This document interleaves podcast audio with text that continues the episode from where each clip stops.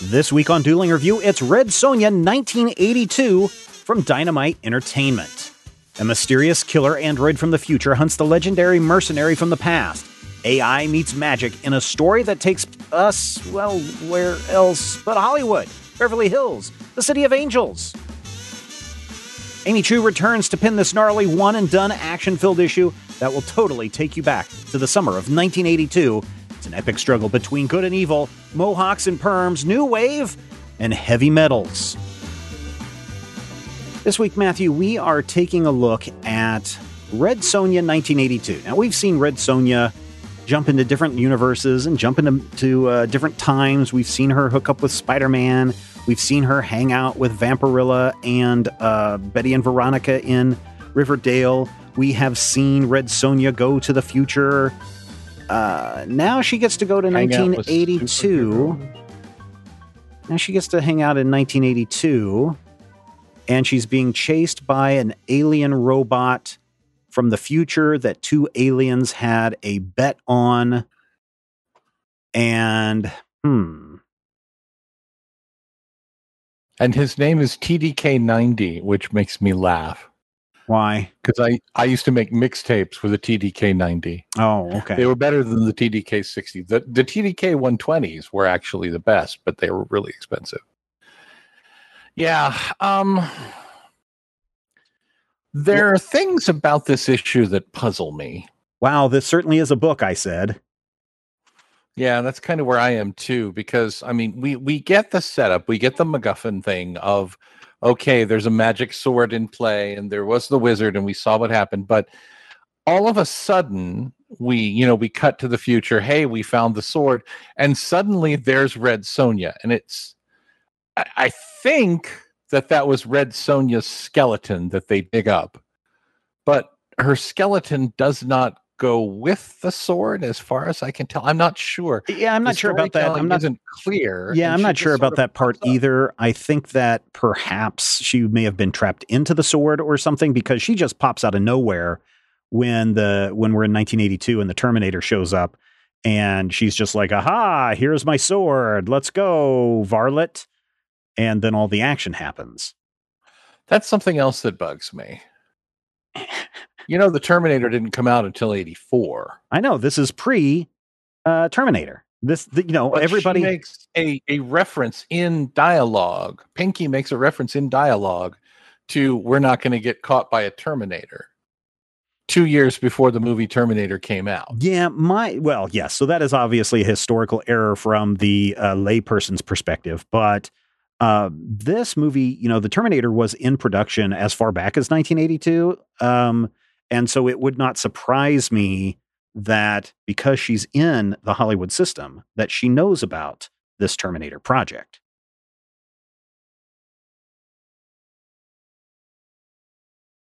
That's my guess. you know, she probably picked up one of the trades, said, "Oh, here's uh, James Cameron uh, is working on his first indie feature film as a director, and uh, it's Why would they be Terminator." covering James Cameron before anybody had ever heard of James Cameron? Oh no, James Cameron had already been around a long Oh. time before Terminator. Yeah, what did he do? He was doing um, uh, he was doing stuff with what's his name, uh, Roger Corman. He was doing a lot of the special effects work uh, for Roger Corman, so people did know who who James Cameron was before Terminator, especially people in Hollywood. Hmm.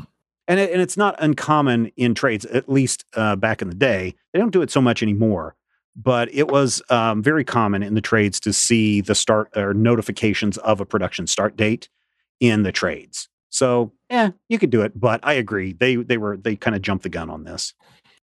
Yeah, and there are some things about this story that it's clear that there the, there are moments that they just wanted to write. There are moments that we wanted to see. There, you know, we want to see Red Sonja with a magic sword and a leather jacket fighting off a robot. We want to see Red Sonja teleport in and stab aliens on a spaceship. We want to see a robot fall into the La Brea tar pits, you know. And all of that stuff I feel like a lot of them, a lot of the moments work as just an individual. Hey, here's this amazing, cool thing that happened in a comic book. But I also don't feel like it all really ties together in a particular satisfactory way. And I can't decide whether I, I, I feel like there should be more or less. Because part of me is like, would this have been had they stretched this out into instead of a one shot like a three part or a four part miniseries, would that have made it better? Or would it have been something that would have been even better as like a 10 page, you know, backup story somewhere rather than the full on issue that we get? And I'm not sure which because, you know, as you mentioned, this is a comic book that happened. It is a and, comic book that happened. So here's the thing. I, w- I know that we've seen Red Sonja in a lot of crazy situations, as I mentioned before Betty right. and Veronica, Spider Man, superheroes, uh, zombies, etc. But the minute Alien showed up in the first pages of this, I was like, you know what? I'm kind of checked out of this because this is now a hat on a hat. And then they put us into 1982 with time travel shenanigans on top of another hat. And I was like, no, uh, this is something that is a complete a complete mess. I kind of agree with you, and I don't, you know, say that ever. I mean, uh, you say that a lot, you, you but and laugh and point it. But, but yeah, I feel like the opening of this is what what really threw it off on the right foot because the opening sequence is a Red Sonja battle sequence through Terminator vision, where you get you know the the red eyes and you get the analysis and the and all of the stuff that happens hinges on these two really goofy looking aliens who are named Ed and Al.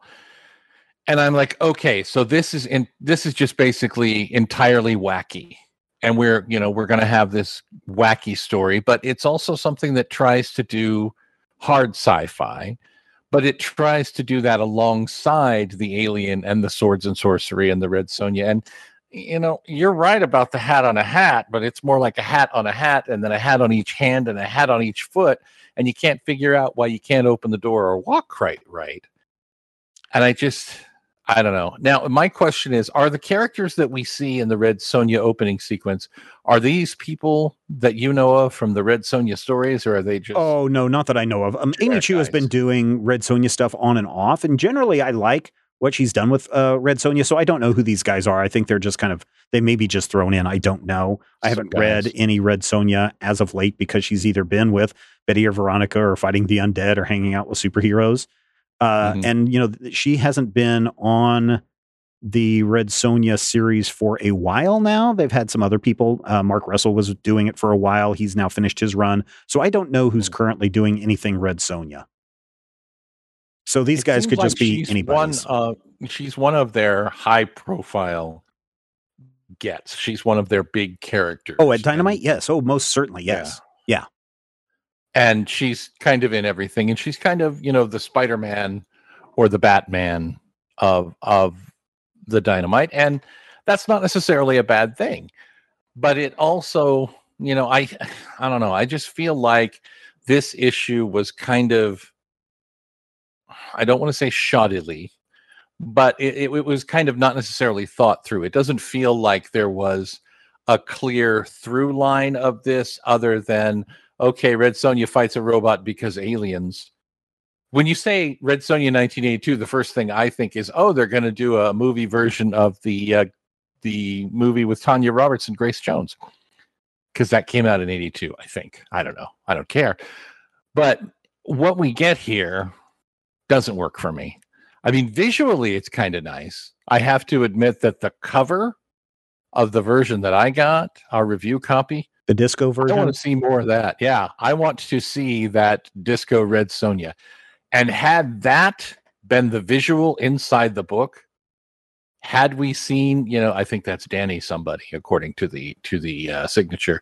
Had that been the visual inside the book, I feel like I might have had more fun with it because that whole thing is over the top, crazy, you know, lush 19 early 1980s wackiness and what we get inside the book tries i think a little too hard yeah to maintain the red sonja reality of the high fantasy swords and sorcery raw kind of thing i think this would have been a really good book had this been red sonja versus the terminator mm-hmm. but mm-hmm. i don't know who has the terminator license right now it it could be well aliens and predator is back over at marvel now For a Mhm. while, Dark Horse had the Terminator property, but I don't know who has that now. But this really feels like that's what this wanted to be was Red Sonja Mhm. meets Terminator. Problem is, they can't call this Red Sonja 1984 because we just had a movie come out called Wonder Woman 1984, and people would probably bag on it for that reason. So I don't know. This this felt like it wanted to do so much more, and then it had a bunch of shenanigans going on. And so ultimately, for me, I've got to say this is a this is a big pass. Uh, so here's some things. When you look at dialogue, for the most part, the Mhm. dialogue is very solid. This feels, uh, at least at the beginning, like something that Red Sonja might get into.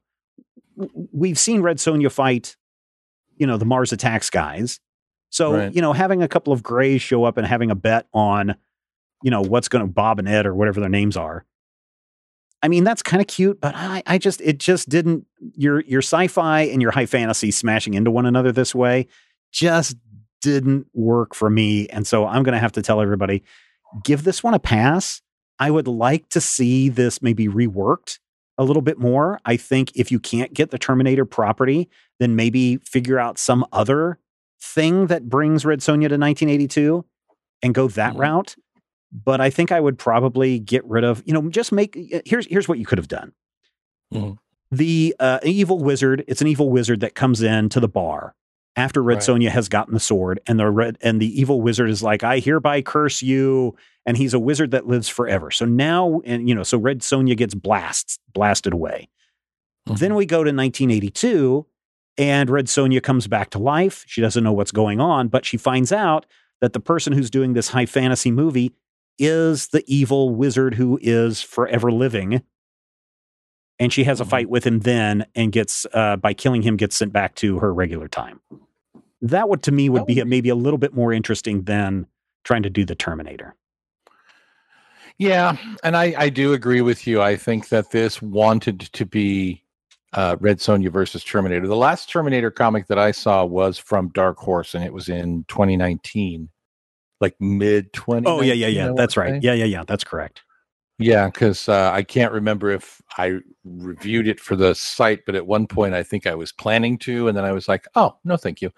Um, but I agree with you. This is this is kind of a pass, and it's not necessarily. I, I, I hate to use the term because it always feels like an indictment, but there's nothing about this comic that is anything less than workmanlike. You know, there's never a point where the art is terrible. There's never a point where the story Yeah, is right, terrible Right. there's never a point where you say, you know, this is awful, but it's also not quite there. It's not it it doesn't gel and it doesn't feel satisfying and when I get to the end I'm like, "Oh. Eh, yeah. Yeah. That was certainly I a thing. It's a double skip. Yeah. Yeah. Unfortunately, that a is rare terrible double skip and we Yep. feel bad. So, a couple of things just to go back before people uh, write to us, although we do love hearing from you, podcast at majorspoilers.com or following us on Twitter at major spoilers. Uh, a couple of things. Uh, James Cameron, you were saying, what else did he work on? He was doing Mhm. visual effects on, this is pre uh, Terminator. He did, he Mhm. was the director of photography for the special effects unit on Escape from New York. He also was doing Battle Beyond the Stars. And then the one that I was trying to think of because it was a a huge deal and basically if if this eh, he got yanked off of it but piranha 2 the spawning he was the writer and the director And you need to go i mean ladies and gentlemen if you have not heard there's a podcast that goes into the history of some of the great movies and they did a star wars one and then the one they did after that was a focus on james cameron and it's really really good but man the story behind piranha 2 the spawning and everything that went on with that he became incredibly ill during the shooting of um, Piranha 2. And that's when he had the vision of a Terminator, a machine hunting him down. And he kept telling people about this after he was kicked off the movie, essentially. And they were like, oh man, you should turn that into a movie. And so, over the course of, I want to say, a week or two, he created the script for the Terminator. So, those are some of the things that Cameron had done that many of you might be aware of pre 1984. Red Sonja, the film, came out in 1985 after Okay. Conan the Barbarian 1982 and Conan the Destroyer in 1984. So yeah, I was thinking of Conan coming out in 1982. Yeah. So Yeah. there we go. Now, here's the good thing Mhm. this is not something that we have to shame our listeners about because our listeners did not get to pick this week's dueling review uh, because we were off last week. And so we didn't put up all these things. I was kind of out for m- most of last week. But um, yeah, so it, it's it's our own fault that we had to read Red Sonja 1982. It's your fault. I mean, well, yeah, I it's my fault. But what what about next week, Matthew? What about June 16th, 2021? Next week, June 16th, 2021, we can blame the spoilerites. We can blame all of you by name. That new kid and Omega Lazarus and and and uh, the other guy with the face and the thing in his head. You know the guy. But you can blame anyone and everyone as long as they go to our Patreon page, patreon.com forward slash major spoilers. You're going to look for that post. It's going to say dueling review for June the 16th, 2021. It's going to show you a list of comic books coming out next week. And as long as it's not like a reprint or a collection or some weird porno book that we're never going to be able to get our hands on, you will choose. You will program this show next week from a list of books such as. Over at DC Comics, we have, uh, uh, what do we have? Batman, Fortnite, The Zero Point, number five. By the way, everybody, the Rick and Morty have entered the Fortnite uh, game. So you can go do that. Also, apparently, there's a Superman inside of uh, Fortnite right now, now as well. Flash 771 arrives next week, as does Future State, a, a Future State collection. Uh, let's see what else has DC got coming out next week. Oh, Nightwing number 81 and Supergirl World of Tomorrow issue number one. Where's that Woman of Tomorrow? It's Woman of Tomorrow is coming out next week. That one looks pretty good as well. Over on the uh, digital, no, the printing side, uh, DC collects the digital first series Superman Red and Blue. Issue number four comes out for five ninety nine. In uh, all, well, not all the rest, but Boom Studios next week has Berserker number three. It also has uh, Berserker number two, which gets a third reprinting. Firefly brand new verse number four. Save Yourself, number one, Seven Secrets, number nine. Dark Horse Comics next week has Grendel, Devil's Odyssey, number seven, Madman Library Edition, hardcover, volume one, and Norse Mythology 2, number one. Rodrigo reviewed that this week on the Major Spoilers podcast. You can go find that show over at majorspoilers.com. Dynamite Entertainment next week has Sacred Six number 10 and Sonjaversal number 5, speaking about uh, Sonja and Red Sonja and everything that Dynamite puts out. IDW Publishing next week has Godzilla Monsters and Protectors number 3, Transformers Escape number 5, and Usagi Yojimbo number 20. Image Comics next week has Jupiter's Legacy Requiem number 1, Ice Cream Man number 24 gets a second printing. Radiant Black number 5 arrives, as does Time Before Time number 2 and The Walking Dead Deluxe number 17. Now, all of those are in color and they have some amazingly cool new covers that come along with that. So, if you're a Walking Dead fanatic or completist or whatever, you might want to uh, uh, shamble your way to your local comic book shop and pick that up. Marvel Comics next week has Captain America Annual number one, Demon Days um, from what does this say? Demon Days Mariko number one, Fantastic Four number 33, Heroes Reborn number seven. That's the final issue of the Heroes Reborn event, which I honestly thought was going to go on a little bit longer than it mm-hmm. has. But I, I, really thought they it's were going to try to. Event. Yeah, it's a weekly event. I really thought they were going to try to draw this out for two or three months. But mm, whatever, it almost went two months. Mighty Valkyries number three arrives. New Mutants number 19 arrives. Planet sized X Men number one arrives, as does Matthew's favorite comic, Venom number 35. Matthew, guess how many uh, covers this one has? Oh, allow me to respond in song. I don't care. I don't care. 35. This, Let's say 35. No, That's a little bit too much. You got you got about double that. Uh, this is the Nine. three this is the 200th issue of Venom. And so they're celebrating with 13 variant covers. So there you go. In all the rest uh, category, we have Black Friday number three, the final issue of that. Belle Sirens, one shot from Zenescope Entertainment. The Cimmerian, Iron Shadows in the Moon, number three. Uh, what else do we have? Kaiju, Kaiju Score Trade Paperback Volume 1, Kitty Quest Graphic Novel Volume 1. We also have uh, Ninja High School number 180, for some reason, I figured that would have much higher numbering than it does. Uh, I'm guessing Ninja High School is what now quarterly or something like that. Because uh, if it was mm, weekly, I, I, mean that started in the 80s. Yeah, I think it comes out when they have an issue. Ah, okay. Space Pirate Captain Harlock number one arrives, and finally on our list we have Visitor number six of six.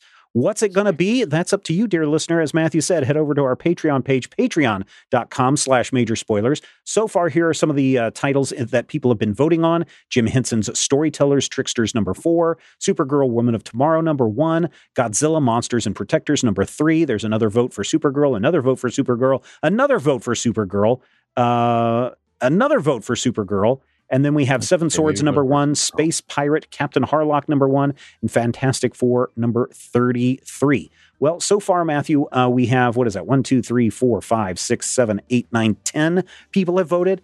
And you get another 10, 15 people to come over there and vote at patreon.com slash major spoilers. And uh, it could be, it could be uh, Seven Swords number one. It could be Usagi Yojimbo number 20. Uh, you just never know until you get over there and vote. And then you come back next week, listen to this show live. We do record this show live. 8 o'clock p.m. Central Time in our Discord server. Now, you do have to link your Patreon account to the Discord to get access to the secret Dueling Review Stages channel. I can't wait till uh, Stages figures out how to do video with this because, oh man, then we're just going to make this thing public and just go live on Thursday nights, 8 o'clock p.m. Central. Wait, We'd love to have you come hang out. Then, right? Well, uh, just keep the camera up high and not down low. And uh, maybe you can come back next week and join us live, and you may get to hear Matthew say, Johnny Cage is not afraid to die.